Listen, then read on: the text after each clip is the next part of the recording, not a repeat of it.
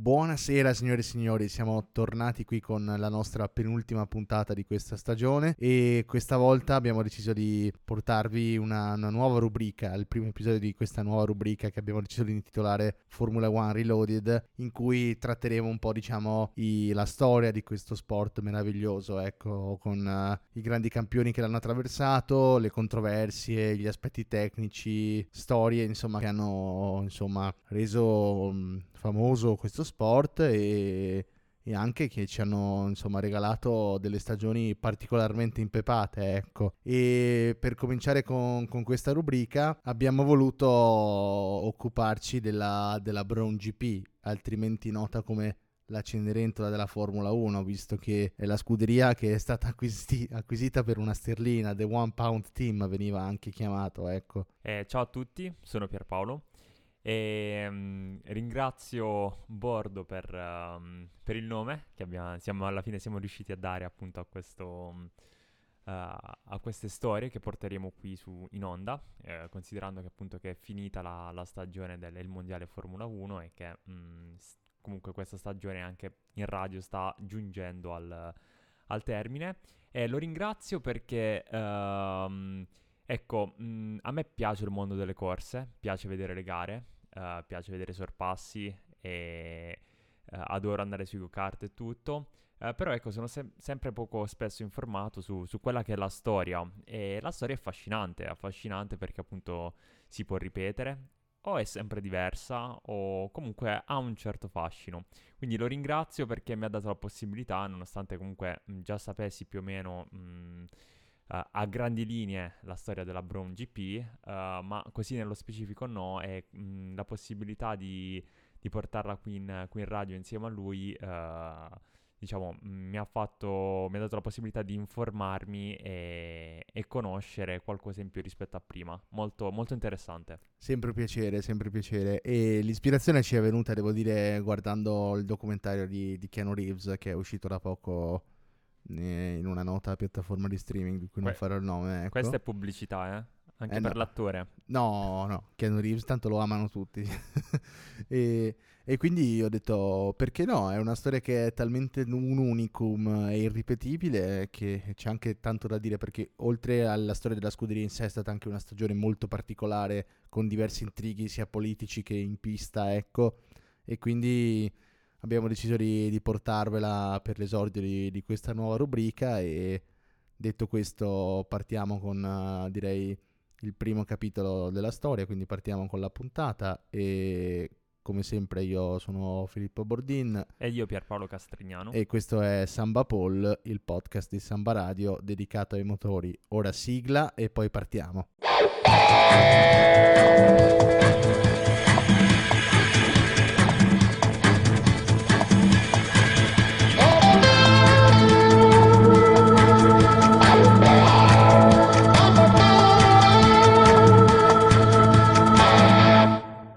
Dopo la nostra fantastica sigla partiamo direi con il primo capitolo di questa storia, ovvero come siamo arrivati alle premesse di questa stagione, quindi un po' di, di storia di quella de- che poi sarà diventata la Brown GP. Partiamo dal fatto che è l'erede diretta de- di-, di Honda che a sua volta ha ereditato quella che era la, la, British American Racing, scuderia nata nel 1998 di proprietà di British American Tobacco che rileva appunto la, la Tyrrell, scuderia storica del, del, Circus, che aveva vinto due titoli piloti e un titolo costruttori ne, negli anni 70. Ecco. Scuderia che eh, non vanterà particolari risultati e che monterà motori Honda dal 2000 al 2005. Ecco. A partire dal 2005 British American però inizia a dismettere le proprie attività vendendo prima una quota di minoranza alla Honda e successivamente a partire dal 2006 la, la, la quota totale del team, ecco, perché mh, a seguito di nuove legislazioni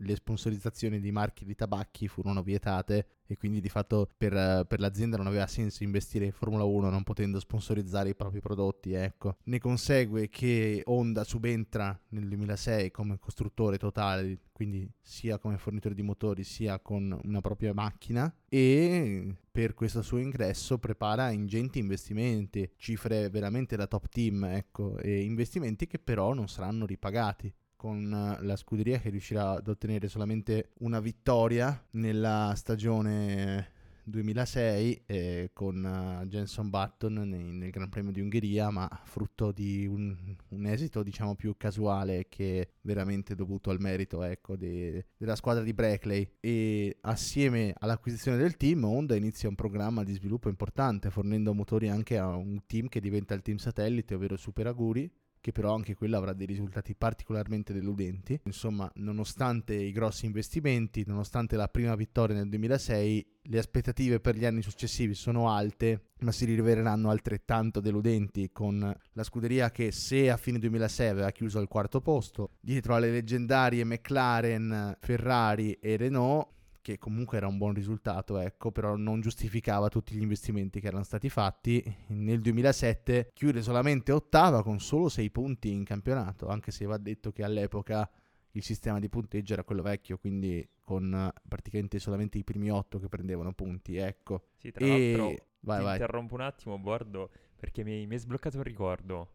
Praticamente il, proprio in quegli anni lì, eh, mi ricordo il team Super Auguri Formula 1 perché era, primo, eh, era, la prima scuderia a cui potevo accedere al test sul, sul, gioco di Formula 1 2006 sulla PSP, al quale ci gioco tutt'oggi, lo preferisco a Formula 1 2014 de, sull'Xbox. Che ricordi? Sì, ci gioco tuttora e appunto ricordo nel 2006 anche il, il team Honda con Button e Barrichello come i, i due piloti e la livrea era bianca con le scritte rosse più o meno. Questo è quello che, che, mi ricordo. Sì, sì, sì, perché nel 2006 erano ancora sponsorizzati da Lucky Strike per l'ultimo anno e poi dal 2007 presentarono quella livrea che aveva questi colori che sembrava praticamente la... voleva simboleggiare il pianeta Terra, ecco una cosa di sostenibilità ante litteram se vogliamo, chiamatela un po' come volete, ma che in realtà era frutto del fatto che non avevano trovato uno sponsor che fosse uno per quella stagione. Un po' una cafonata, ecco, però... Sì. Ringraziamo che comunque nel 2006 sia stato deciso uh, di uh, rimuovere gli sponsor da parte delle compagnie che mh, mm, appunto producevano e vendevano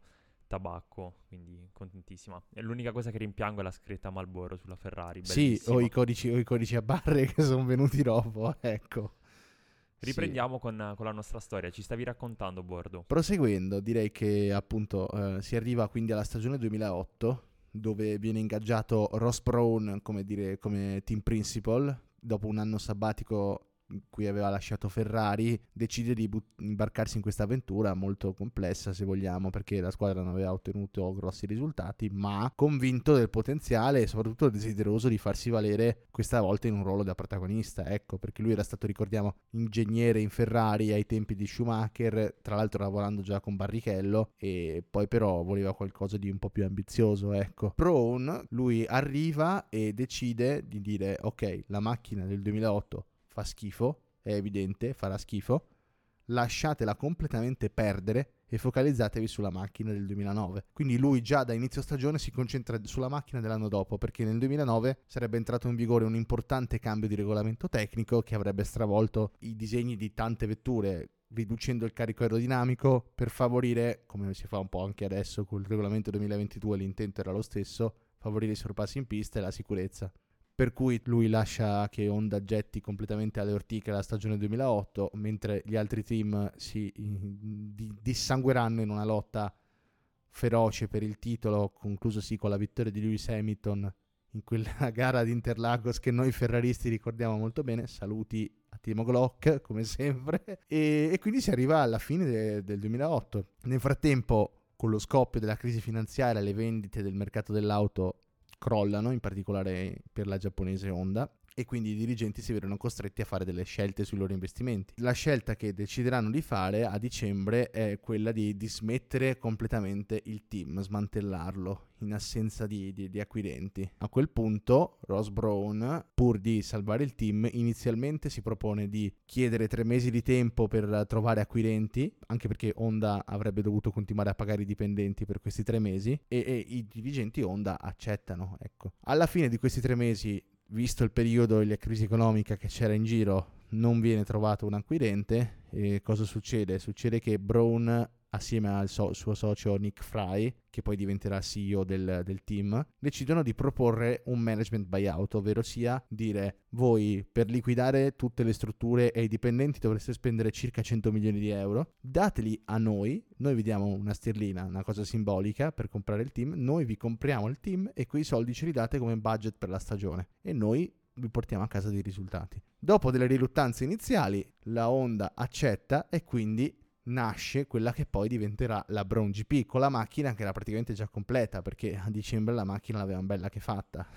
Inizia così la, l'avventura de, della scuderia di, che porta il nome di, di Ross Brown. Ecco. Guardando dal lato tecnico la vettura che era appena stata progettata, ci ritroviamo con un ingegnere che lavorava per Honda ma che poi è, appunto è andato a, a lavorare per il team di Brown, visto che appunto hanno mantenuto in tutto il personale che lavorava nella Brown e lavorava prima in Honda, che ebbe un'intuizione geniale, ovvero, scusate la pronuncia, Masayuki Minagawa, un ingegnere di Honda che, sfruttando le zone grigie del regolamento, propone l'introduzione di questo doppio diffusore, ovvero un sistema posizionato nel, nel, nel, in mezzo alle ruote posteriori sul, sopra il fondo della macchina che serve ad incanalare i, flussi in uscita dal fondo che si rivelerà poi decisivo per la lotta nel, del campionato perché questa intuizione l'avevano avuta altri team ma solo la Brown riuscì a progettarlo in maniera ottimale, ecco. E grazie a questa intuizione eh, la macchina venne progettata basandosi su questa cosa che permise di ottenere anche 20 punti di carico in più, quindi delle cifre astronomiche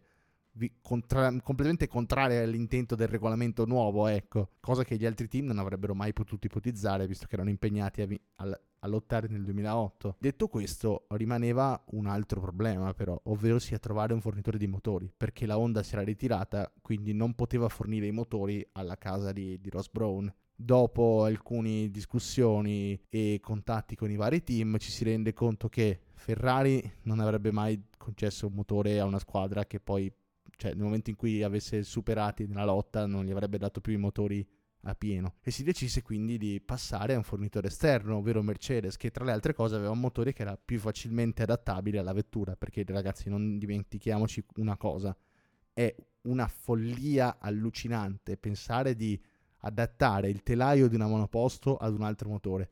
La prima cosa che si fa è progettarlo in base al tipo di motore che hai. E quindi c'è un'impresa veramente colossale quella che sono riusciti a fare, perché cioè, prendono, firmano l'accordo con Mercedes che concede la fornitura rompendo l'esclusiva che aveva con McLaren e permette loro di, dopo diversi dettagli, tagli e cose, cioè chapeau per quegli ingegneri comunque perché sono riusciti a far entrare il motore Mercedes dove doveva esserci un motore Honda e si riesce quindi a portare la macchina in tempo per i test.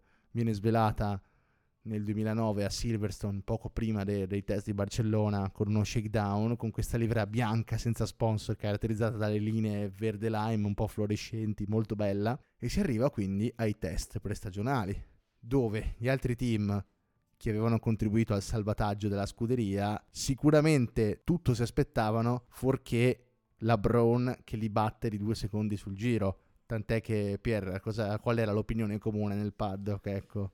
Ma um, allora, in primis uh, ricordiamo che l- la macchina, la vettura che era stata presentata, non aveva alcuno sponsor.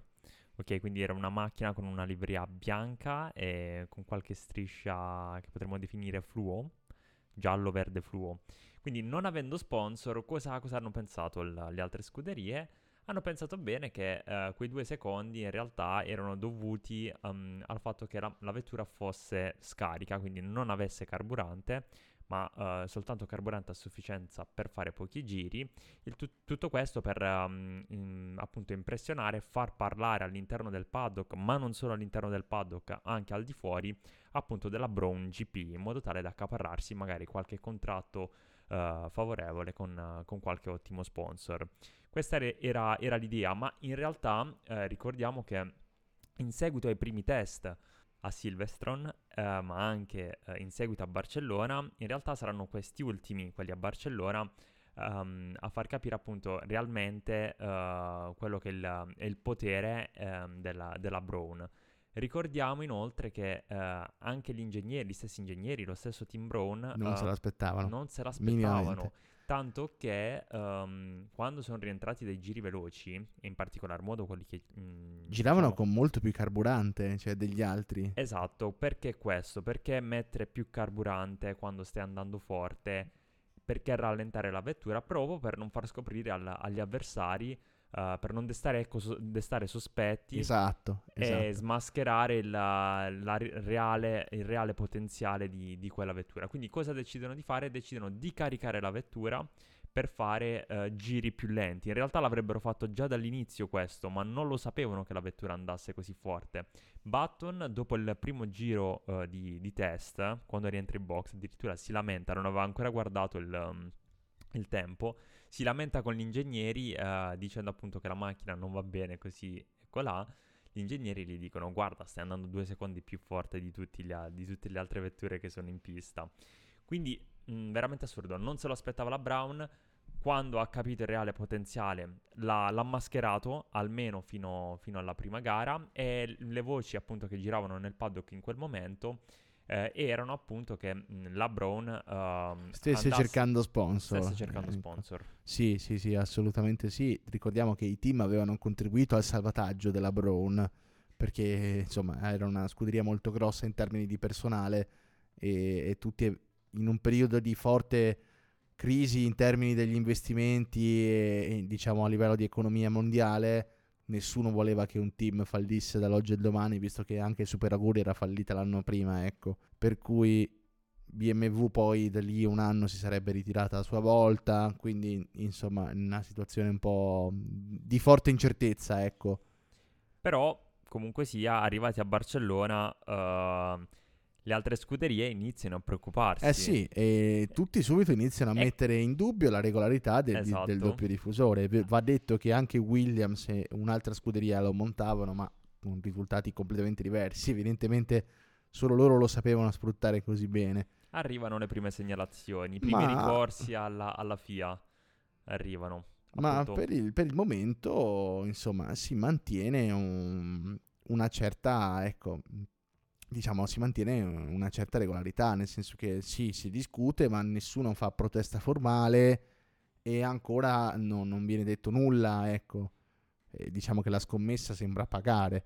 E si arriva così alla vigilia del primo Gran Premio stagionale, quindi passiamo con questo al, al, secondo capitolo di questa storia, che è l'inizio di stagione, ecco, quindi da Melbourne, dove la Brown si presenta per esordire nella Formula 1 e realizza in qualifica una doppietta clamorosa con tempi più veloci di un secondo con più carburante degli altri e lì veramente inizia a salire alla strizza le altre squadre, ecco.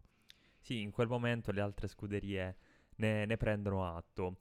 Inoltre ricordiamo che è, è una stagione uh, che prende il via appunto con la Brown che presenta un budget limitato. L'hai detto tu stesso prima, eh, erano soltanto 100 milioni di euro uh, di, di budget e pochissimi. Con, sì, pochissimi. Um, addirittura, appunto, la, la scuderia uh, non aveva un budget um, uh, molto favorevole per, per, il proseguio della stagione, infatti era limitato soltanto i 100 milioni uh, che gli aveva concesso la Honda. Um, e questo budget limitato vedremo nel corso della stagione. Mh, mm, che eh, cambierà quelle che erano le sorti, che era il destino, almeno iniziale, uh, della Brown. Um, anche il personale, infatti, mh, mm, non era, uh, era veramente poco rispetto alle altre scuderie. Sì, è stato dimezzato dopo i tre mesi di diciamo, disoccupazione garantiti da, da Honda. Sì, all'incirca da 750 ne furono licenziati. La metà. Oh, cavoli mi ricordavo all'incirca 250 e non solo, uh, quindi um, l'approccio che seguivano durante il, i weekend di gara era quasi artigianale, uh, nel senso che si cercava di riparare uh, le vetture, i pezzi non, non, venivano sostituiti, quindi... Sì, avevano solo due telai a disposizione per tutto l'anno, ecco. E... A- assurdo questo, assurdo Questa è una, una storia veramente telai. allucinante, quindi cioè, gli, c'erano proprio i piloti che non potevano schiantarsi, ecco, quindi e la cosa affascinante su questi due telai, perché mm, voglio dire, uh, gli ha fatto emergere quella furbizia di mascherarsi uh, o uh, di uh, attuare delle vere e proprie strategie, come ad esempio quella del, di avere un terzo telaio da esporre all'interno del paddock, ma un telaio che ne era inutilizzabile, perché all'interno di quel telaio lì non entrava il motore Mercedes. Perché da regolamento serviva avere un telaio di, di backup. Di, di, di riserva e inoltre questo dava la possibilità alle altre scuderie uh, di osservarlo eh, e nel caso appunto alle, alle altre scuderie venisse in mente uh, di, di, boicottare, magari provocando incidenti volontari, uh, vedendo appunto quel terzo telaio erano sicuri che in realtà le macchine uh, della Brown um, sarebbero comunque rientrate in, in, pista. E quindi per l'intero anno hanno corso soltanto con, con due unici telai e questa è veramente una, una cosa molto molto assurda. Comunque sia, si arriva a Melbourne, uh, Australia.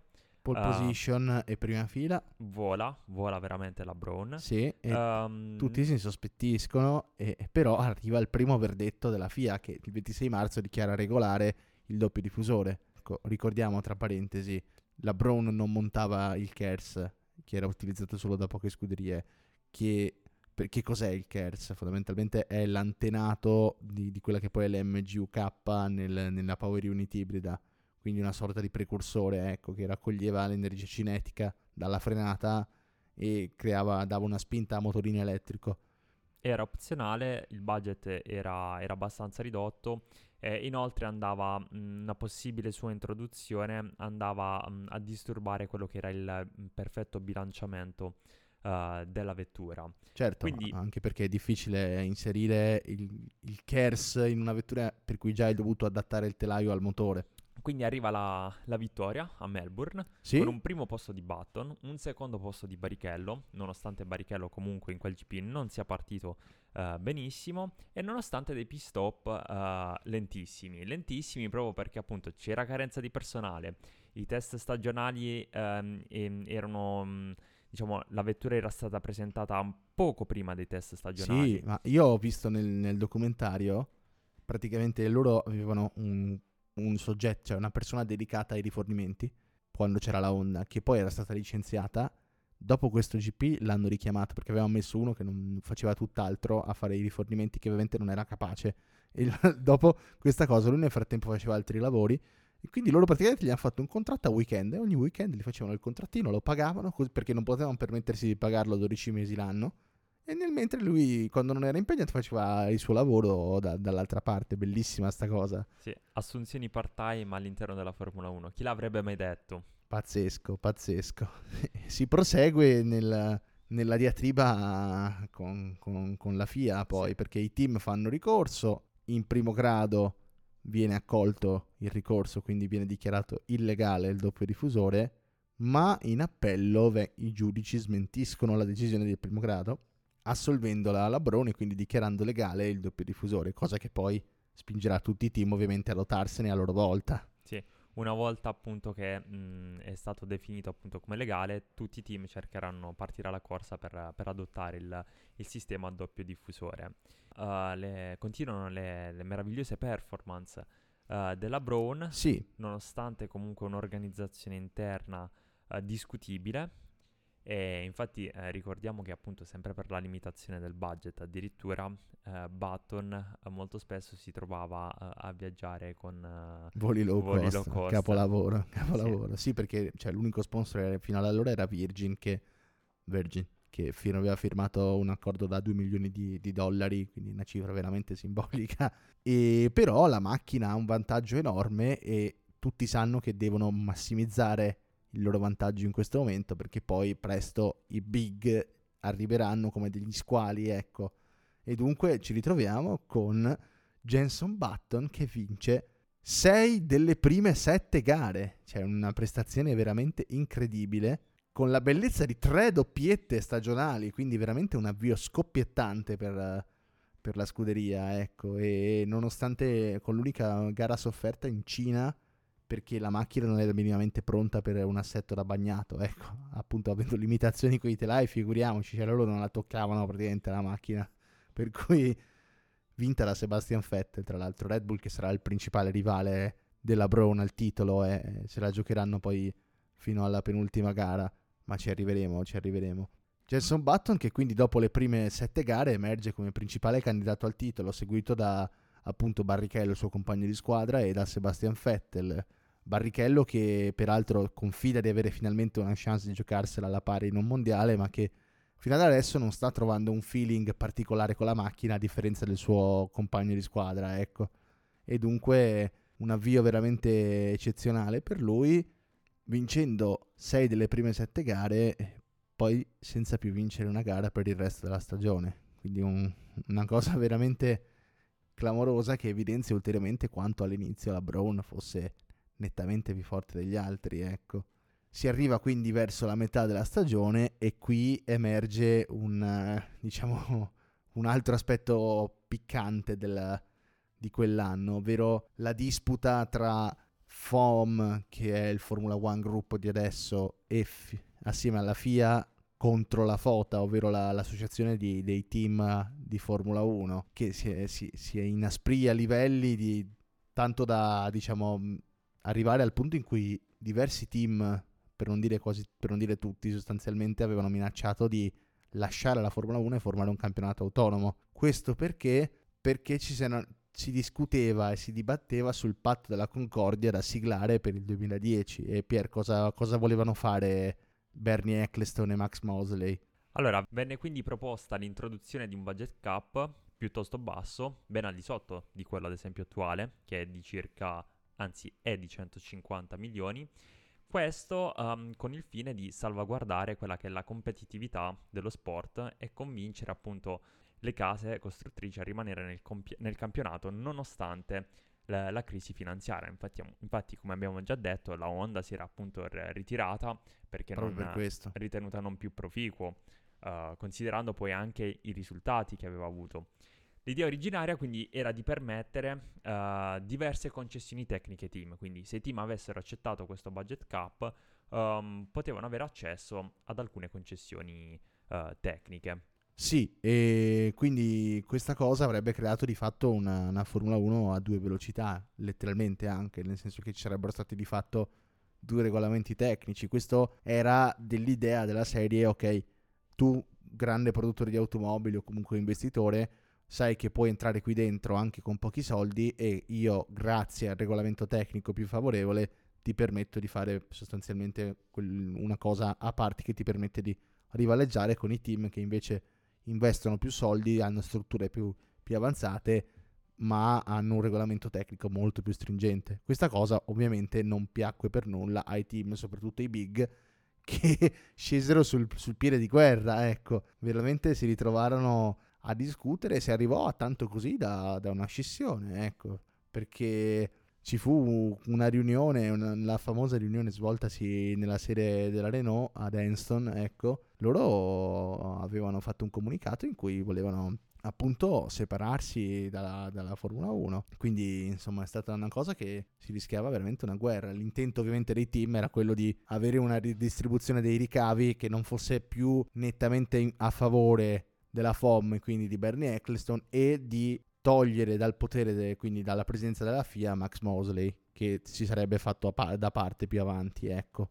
La situazione riguarda anche direttamente la Brown, nel senso che mh, Max Mosley e Bernie Eccleston avevano fatto presente a Ross Brown che non gli avrebbero versato i 12 milioni che gli spettavano dalla, come premi per i risultati sportivi della stagione 2008, con la scusa che appunto essendo cambiati di proprietà venivano considerati come un nuovo team, quindi non avevano diritto ai fondi che sarebbero aspettati ad Honda, se loro non avessero firmato un accordo per appunto sottoscrivere il patto della Concordia e rimanere in Formula 1 tra, dal 2010 in poi, ecco. Loro eh, che avevano un bisogno disperato di fondi sottoscrivono questo accordo e fanno però inserire una clausola che ne vietava la diffusione prima che si arrivasse ai comunicati stampa, quindi all'ufficialità della questione, ecco. Cosa succede?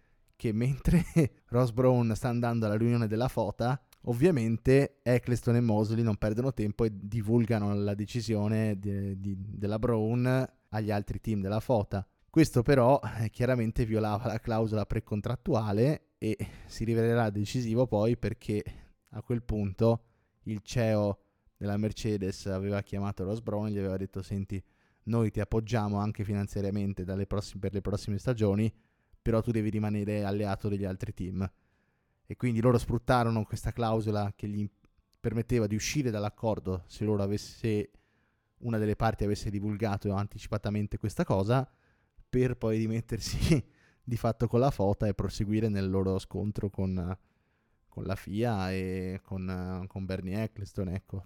Si arrivò quindi poi, diciamo, a un accordo tra, tra giugno e, e, luglio in cui sostanzialmente le, le, richieste dei team vennero accolte, il budget cap fu sostanzialmente accantonato e la situazione rientrò e Max Mosley poi si fece da parte, però è stata una vicenda che fece parecchio scalpore come ce ne sono state forse poche nella storia, anche negli anni 80 c'era stata una situazione simile, oh, mi viene in mente ad esempio il 2021 o comunque qualche situazione spinosa, tipo il motore Ferrari che ha destato scalpore alla fine del 2019, ecco, per, quindi una, una bella storia e proseguendo, Pier, ti direi di, di, di, iniziare a raccontare un po' la seconda metà della stagione.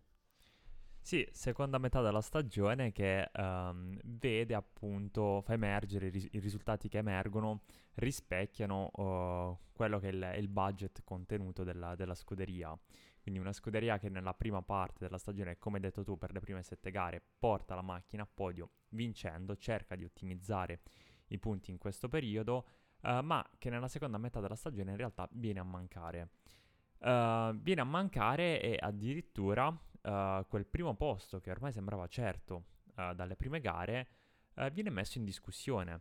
Viene messo. Se non sì, fo- perché Red Bull e Ferrari iniziano ad avvicinarsi. Tutti i team hanno montato ormai il doppio diffusore, il gap è stato sostanzialmente colmato e non resta che massimizzare pu- i punti a disposizione e sperare che l'accumulato in precedenza bastasse. Infatti, appunto al, al Nürburgring per la prima volta, uh, dopo tante vittorie consecutive, come ricordiamo sette, uh, la Brown, uh, non riescono, le Brown non riescono a salire entrambe sul podio, sì. quindi fuori dal podio per entrambe, ottenendo un, un, quinto e sesto posto. Questo perché? Perché dal, dall'inizio della stagione, appunto, queste due vetture praticamente non avevano ricevuto sviluppi uh, a causa appunto del, del ristretto, della mh, ristretta disponibilità monetaria. Esatto, e, e... ricordiamolo anche eh, l'impossibilità di, di fatto eh, sostituire tante componenti di ricambio che venivano aggiustate come meglio si poteva, ecco. Um, addirittura, uh, questo è quello che comunque accadrà dopo, ma rispecchierà l'intera seconda parte del, uh, del campionato uh, a Monaco, se non sbaglio, eh, erano state montate al contrario uh, le coppette della, degli pneumatici. Sì. Proprio perché avendo pochissimi personali arrivavano le istruzioni di montaggio e dovevano improvvisare. Però comunque a Monaco sono riusciti a fare uno o due, cioè sì, sì, per sì, farvi capire proprio il livello di questa macchina, ecco, all'inizio della stagione. E sostanzialmente... Questi pezzi danneggiati mh, mm, teoricamente mm, potevano com- mm, essere la base per uh, la poca affidabilità della Brown che invece fino alla fine del mondiale comunque m- risulterà essere invece molto solida e affidabile. Nonostante appunto non, sia sta- non, siano stati portati grandi sviluppi e nonostante veniva mh, sempre riparata uh, dalla, da parte del, uh, del team per quanto riguarda appunto il proseguo del, del, campionato, ricordiamo un tragico evento che ha coinvolto appunto una, una delle due Ferrari, in particolar modo quella, quella di Massa. Siamo in Ungheria uh, durante appunto il, uh, il Q2, quindi in, in, qualifica, e una molla appunto della sospensione si staccò dalla vettura di Barrichello, quindi una delle due Brown, uh, colpendo um, appunto il ferrarista Felipe Massa vicino all'occhio. Ce lo ricordiamo tutti benissimo. Se guardiamo la classifica che abbiamo qui uh, sott'occhio, vediamo come appunto ad un certo punto della stagione uh, Massa non, non, porta più a casa i risultati e leggiamo la scritta infortunio. Un infortunio che Uh, verrà ricordato, soprattutto dai ferraristi, considerando che Massa è lo stesso pilota che stava in, in, lottando per il mondiale uh, nel 2008. Quindi sì. ricordo come, come il tifoso ferrarista era sfegatato per, uh, per Massa che mh, mm, appunto nel 2008 stava rincorrendo il mondiale ed era tra l'altro il secondo pilota, considerando invece che nel 2007 aveva appunto vinto Raikkonen. Quindi grandi aspettative su di lui, la Ferrari quell'anno non c'era, inoltre uh, questo grave infortunio poi ha compromesso uh, il, quella che poi sarà la storia della la carriera del pilota. Sì, eh, pilota che fu sostituito da rispettivamente Luca Badoer, che però aveva fatto diciamo un po' il suo tempo, ecco, infatti parteci- prese parte solamente a due Gran Premi, e poi successivamente da eh, Giancarlo Fisichella, ex Renault eh, degli anni d'oro, anche lui però con risultati molto altalenanti e non particolarmente utili alla causa Ferrari, ecco. È una piccola curiosità, appunto considerando l'infortunio di massa, e ehm, pare eh, che Ferrari appunto avesse tentato di riportare Schumacher a Maranello per il resto appunto della, della stagione, ma mh, che poi alla fine l'affare non, non si sia concretizzato e sappiamo com'è andata, non è andata così. E, ehm, e, Schumacher che invece nel 2010 firmerà proprio con, con, Mercedes, quella che poi sarà l'erede del team Brown, ma magari ne parleremo dopo. Sì, sì, sì, sì, sicuramente ne parleremo perché eh, poi sappiamo tutti com'è andata con Mercedes. E dunque nella seconda parte di stagione sostanzialmente Button a partire da, da, dal suo Gran Premio di casa entra un po' in, in crisi con, con, la vettura mentre eh, abbiamo Barrichello che inizia a centrare diversi podi, trova finalmente il feeling con questa vettura ed inizia a rimontare punti sul suo compagno di squadra. Appunto abbiamo Barrichello che chiude terzo a Silverstone mentre il suo compagno di squadra chiude sesto. In Germania sono più o meno lì. In Ungheria um, abbiamo Barrichello che chiude decimo, comunque dietro a Button, ma posizioni molto basse. Però poi arriviamo al Gran Premio di Valencia, dove Barrichello fece un, una gara stratosferica dominando letteralmente e vincendo nel circuito cittadino di Valencia. Per poi, vabbè, eh, in Belgio gara disastrosa per uh, entrambe le vetture, sinceramente, eh, con Button costretto al ritiro e, Barrichello solamente settimo. Lì veramente se la sono vista brutta, nel senso che sembrava che le Red Bull potessero veramente minacciare la cavalcata trionfale di questa scuderia, ma come si suol dire Monza eh, alle volte sa essere magica in questo senso, eh, quando meno te l'aspetti provvede e ti ridà slancio, infatti dopo diverse gare di difficoltà ci ritroviamo nuovamente con un 1-2 tutto della Brown GP con Barrichello che vince la sua seconda gara stagionale dietro al compagno di squadra, cioè davanti, scusate, al compagno di squadra Jenson Button. Gran gara anche quella, gran gara anche quella con Vettel solamente ottavo che quindi prenderà un punto e lotta a piloti che diventa più che mai una lotta se vogliamo a tre con Barrichello che inizia a credere seriamente nelle possibilità di rimonta. Sì, peccato che alla fine non, non sia andata così. Uh, piccolo spoiler, dunque in seguito al, al GP di Monza uh, arriveranno i uh, peggiori risultati uh, per la Brown. In particolar modo, dopo Monza abbiamo Singapore con Jenson Button che raggiunge la quinta posizione, uh, Rubens Barrichello la sesta e un Sebastian Vettel che comunque una, riesce a conquistare una modesta quarta uh, posizione. Quindi mh, situazione che rimane pressoché quasi modificata. Vettel comunque si avvicina alle due Brown e in particolar modo a Button che aveva fatto um, un gran lavoro fino, fino a quel momento. Uh, si prosegue uh, con il Giappone, anche qui la Brown non molto bene, Button addirittura finisce ottavo con un solo punto. Uh, mentre il suo compagno di squadra meglio, ma comunque una settima posizione. Questo mh, mm, significa, significano in termini di eh, campionato costruttori tre punti totali, di cui due dati da Barrichello in questa gara e uno solo uh, da uh, Button. E invece arriva il primo posto di, di Vettel. Uh, quindi uh, Red Bull che ci crede più che mai, ecco. Ci crede e poi ci, ci crederà ancora di più gli anni successivi, questo è poco ma sicuro. Uh, però uh, un campionato comunque piloti ancora del tutto in discussione, del tutto uh, e aperto. Costruttori, e costruttori, e costruttori, entrambi sì. totalmente aperti. Anche in quel momento e anzi sembrava che l'inerzia fosse quasi a favore di Red Bull. A favore di Red Bull. Ricordiamo che comunque Red Bull aveva un secondo pilota di tutto rispetto uh, che è Mark Werber e che lì è lì vicino in quarta. Proseguendo poi uh, abbiamo quella che sarà la gara decisiva e passo la parola al, al mio collega. Bordo, raccontaci della gara in Brasile. Eh, ragazzi, il Gran Premio del Brasile, come dico sempre, regala emozioni, spettacolo ed è un, un, il tripudio del motorsport, secondo me, Interlagos. Per questo io vorrei che fosse la gara finale tutti gli anni. Lasciamo stare Abu Dhabi.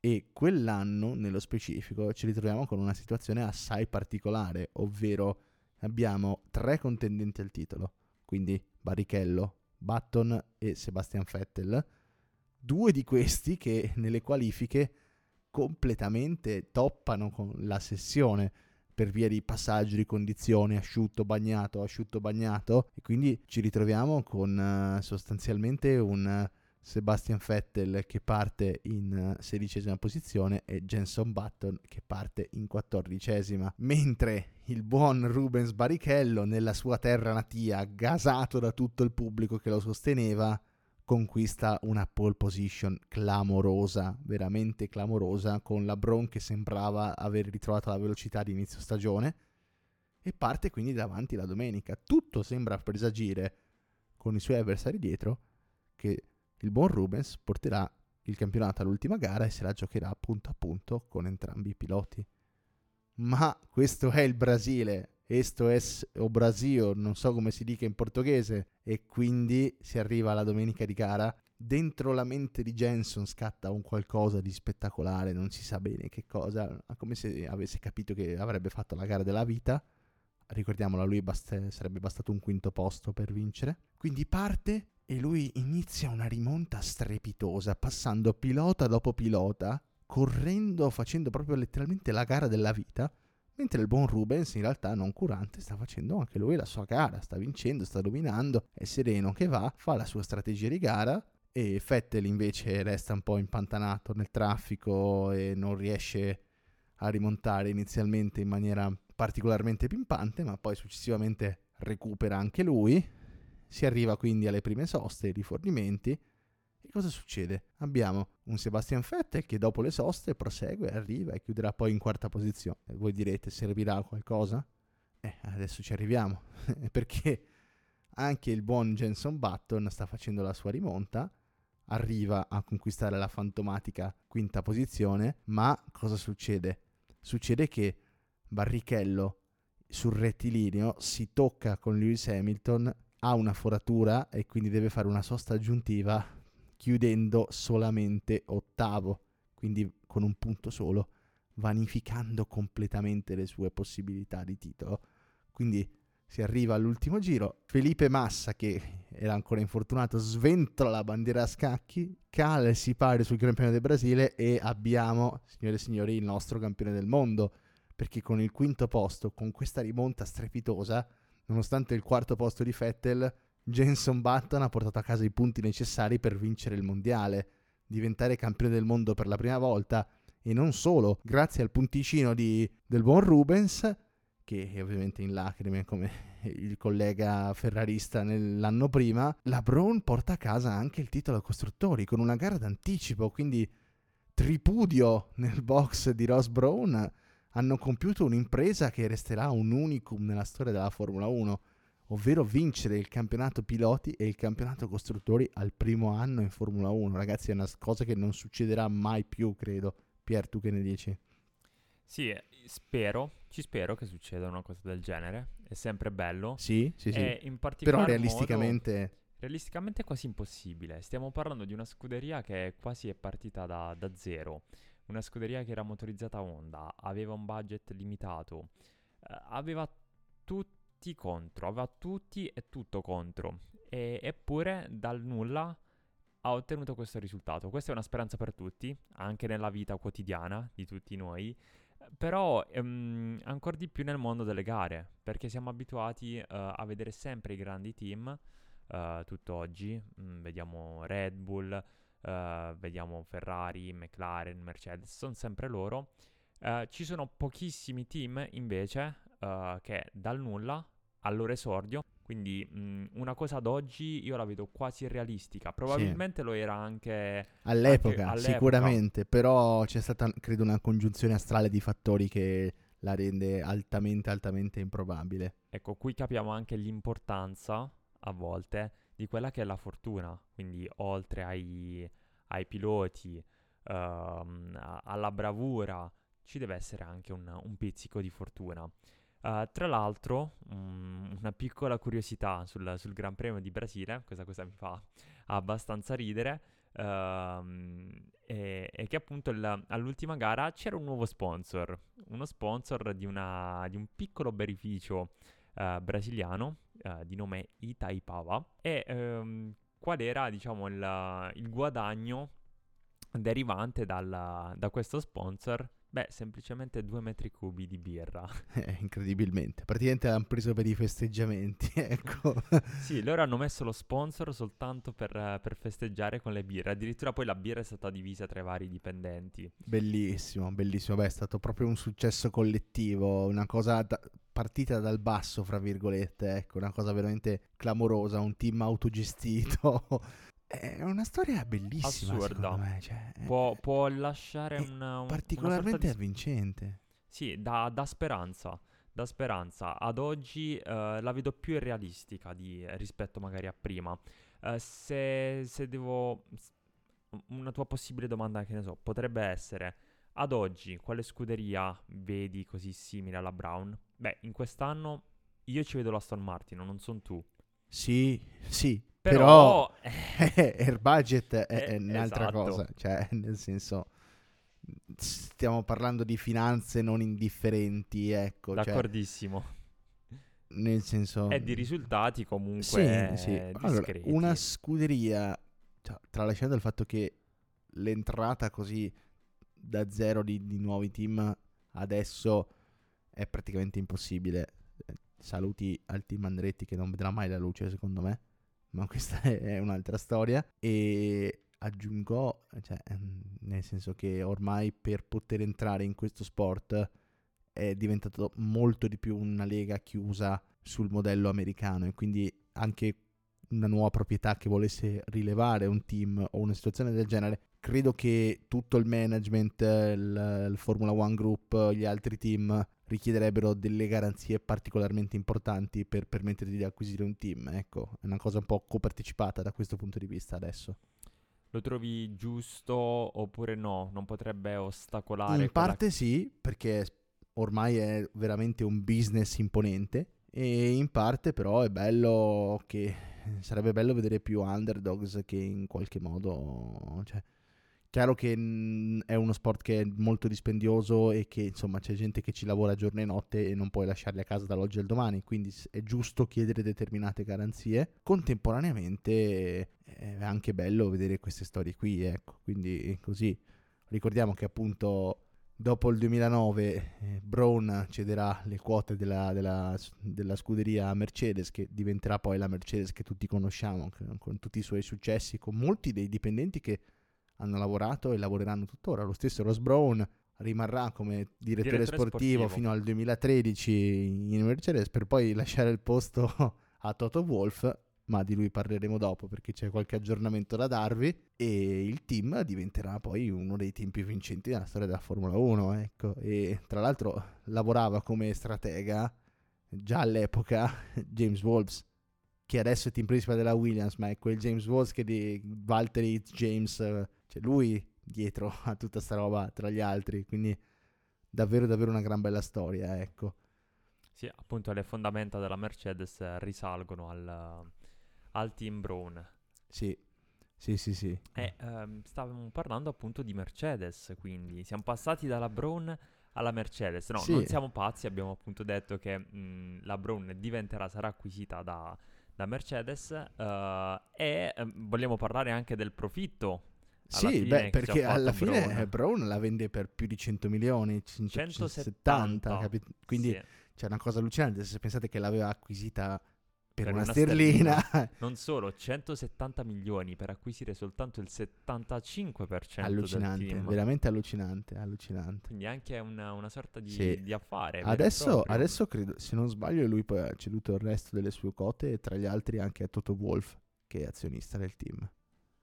Ecco, quindi la, l'assurdità è, è, diciamo che di tutta questa storia c'è un perdente che è stato tralasciato strada facendo, la, l'abbiamo dimenticato, ma c'è un perdente e, ed è Honda.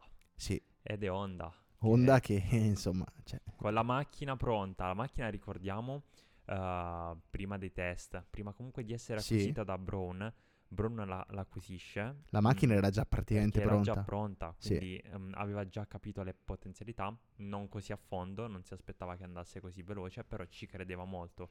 Quindi Honda aveva già sostenuto tutti i costi e tutto. La vera, la vera perdente in, questa, in tutta questa Sì, storia è, è Honda. Honda, ma non è la prima volta. Eh, Guardate adesso con, con Red Bull che formalmente loro non sono impegnati in questa cosa. Si sono, hanno abbandonato con ogni crisi proprio nel momento in cui la- avevano davanti un cavallo vincente. È una cosa clamorosa. A volte i giapponesi su queste cose quando ci si mettono, quando si impuntano nel fare una cosa, lo fanno. Fine. Che per molte cose è un gran merito, per altre poi nel business si rivela fallimentare come decisione, ecco. Sì, infatti E- non, non capisco a volte decisioni di questo tipo, però Boh, ma Honda ha una storia di dentro fuori, eh. Mo tra il 2026 ritorneranno, forniranno l'Aston Martin. Ma se vabbè, non lato- dilunghiamoci troppo in queste cose. Se da un lato qualcuno ci perde, qualcun altro ci guadagna, in questo caso bravo Brown che ci ha guadagnato. Complimenti. Lui, beh, penso che sia uno. cioè, al pari di Adrian Nui, lui e Nui sono nel tempio degli ingegneri della Formula 1 a livello assoluto. Cioè, detto questo, direi in chiusura chiudiamo questa meravigliosa storia e passiamo in chiusura di puntata a darvi qualche aggiornamento succulento della settimana. Perché si è parlato tanto di Mercedes, si è parlato tanto di Toto Wolff. Perché a quanto pare, pare che qualcuno si sia lamentato del fatto che Toto Wolff riceva informazioni riservate da sua moglie che essendo responsabile della F1 Academy, il campionato femminile, ha rapporti diretti con la FOM e con la FIA e che quindi sappia in anticipo determinate cose che poi ne parla col marito. E Pier, raccontaci un po' questa storia. Sì, allora, innanzitutto presentiamo la moglie di, eh, di Toto Wolff, eh, Susie Wolff. Eh, se non sbaglio è stata anche una- un ex pilota auto, mh, automobilista, Sì, sì, sì, sì. giusto? Correggimi se sbaglio, è stato un ex Sì. pilota. Ok. Ehm, e eh, appunto è eh, manager director eh, della, della Formula 1 eh, Academy, come già detto. E, ehm, ed è stata appunto, mh, diciamo, l'accusa è stata l'indagine messa in atto dalla FIA è stata quella appunto di indagare su un possibile conflitto di, di- di interessi sotto accusa, sotto indagine, non sotto accusa perché l'accusa non è mai partita. Sotto Per indagine, fortuna. sì, sì, soprattutto con quello che eh, è, accaduto e che ora vi racconteremo. Uh, quindi sotto indagine Wo- Toto Wolff e eh, sua moglie eh, Susie. La cosa eh, abbastanza, diciamo, scandalosa è ri- rinnovo qui le offese gratuite alla, alla FIA che eh, non si smentisce mai, non si smentisce, ma non potevano fare un campionato a parte. Era la volta buona nel 2009, non, non la- non l'hanno deciso di fare. Comunque sia, mh, FIA abbastanza ridicola anche in questo caso, eh, perché innanzitutto non hanno avvisato le, eh, le controparti, in particolar modo eh, Susi che mh, comunque sia è stata pesantemente criticata, soprattutto mh, anche sui giornali. Ma non solo, la cosa che fa ancora più ridere, più ridere è che questa indagine sia partita senza che qualcuno abbia messo, eh, abbia messo eh, l'iniziativa, perché tutte le scuderie eh, della Formula 1 eh, si sono dissociate da questa Già, iniziativa. perché la storia è proprio questa, nel senso che la FIA fa un comunicato dicendo che sta indagando sui conflitti di interessi dopo che tutti i giornali riportano questa cosa e tutte le scuderie prontamente fanno un, comuni- un controcomunicato in cui si dissociano fondamentalmente da, da tutta questa storia. E co- cosa succede poi? Cioè a quel punto Mercedes, no scusate, prima Mercedes fa un comunicato parecchio, se vogliamo, arrabbiato per usare un eufemismo, ecco, in cui dice che non c'è niente di vero e tutto quanto e giustamente poi tutti gli altri team si dissociano e a quel punto la FIA smentisce quindi c'è la FIA che si ridicolizza all'inverosimile un'altra volta in questa stagione è una cosa veramente cioè veramente imbarazzante Pier. Assurda. Sì, ha preso parte anche, oltre che il, il team Mercedes e anche i diretti interessati come Susie e Toto Wolff, ehm, ha preso un'iniziativa anche Hamilton nel momento in cui gli è stato consegnato il, il- il trofeo eh, per eh, eh, il terzo posto in- nel campionato eh, piloti. Mm, Sì. Girano voci poi su quel trofeo, ma Bah, anche quella è una bellissima storia, dai, Sì, ma- raccontiamola Sì, sì, sì, ra- vai, raccontala perché mm, me l'ha inviata lui tra- su, su Instagram, ha detto no, guarda cosa, cosa è successo. Sì, praticamente Lewis Hamilton sostanzialmente eh, per un misunderstanding, ecco, eh, quando un tifoso gli ha chiesto se potesse prendere il trofeo del, del terzo posto mondiale, cosa che nella sua bacheca è praticamente come mettere un'insalata in mezzo a una grigliata di, di, di Al carne. caviale, eh, al ecco. caviale. Esatto. Praticamente eh, lui dice di sì, convinto che questa persona che gli ha appena chiesto se può prendere il trofeo sia il delegato della FIA che lo doveva ritirare e darlo al- a quelli della Mercedes.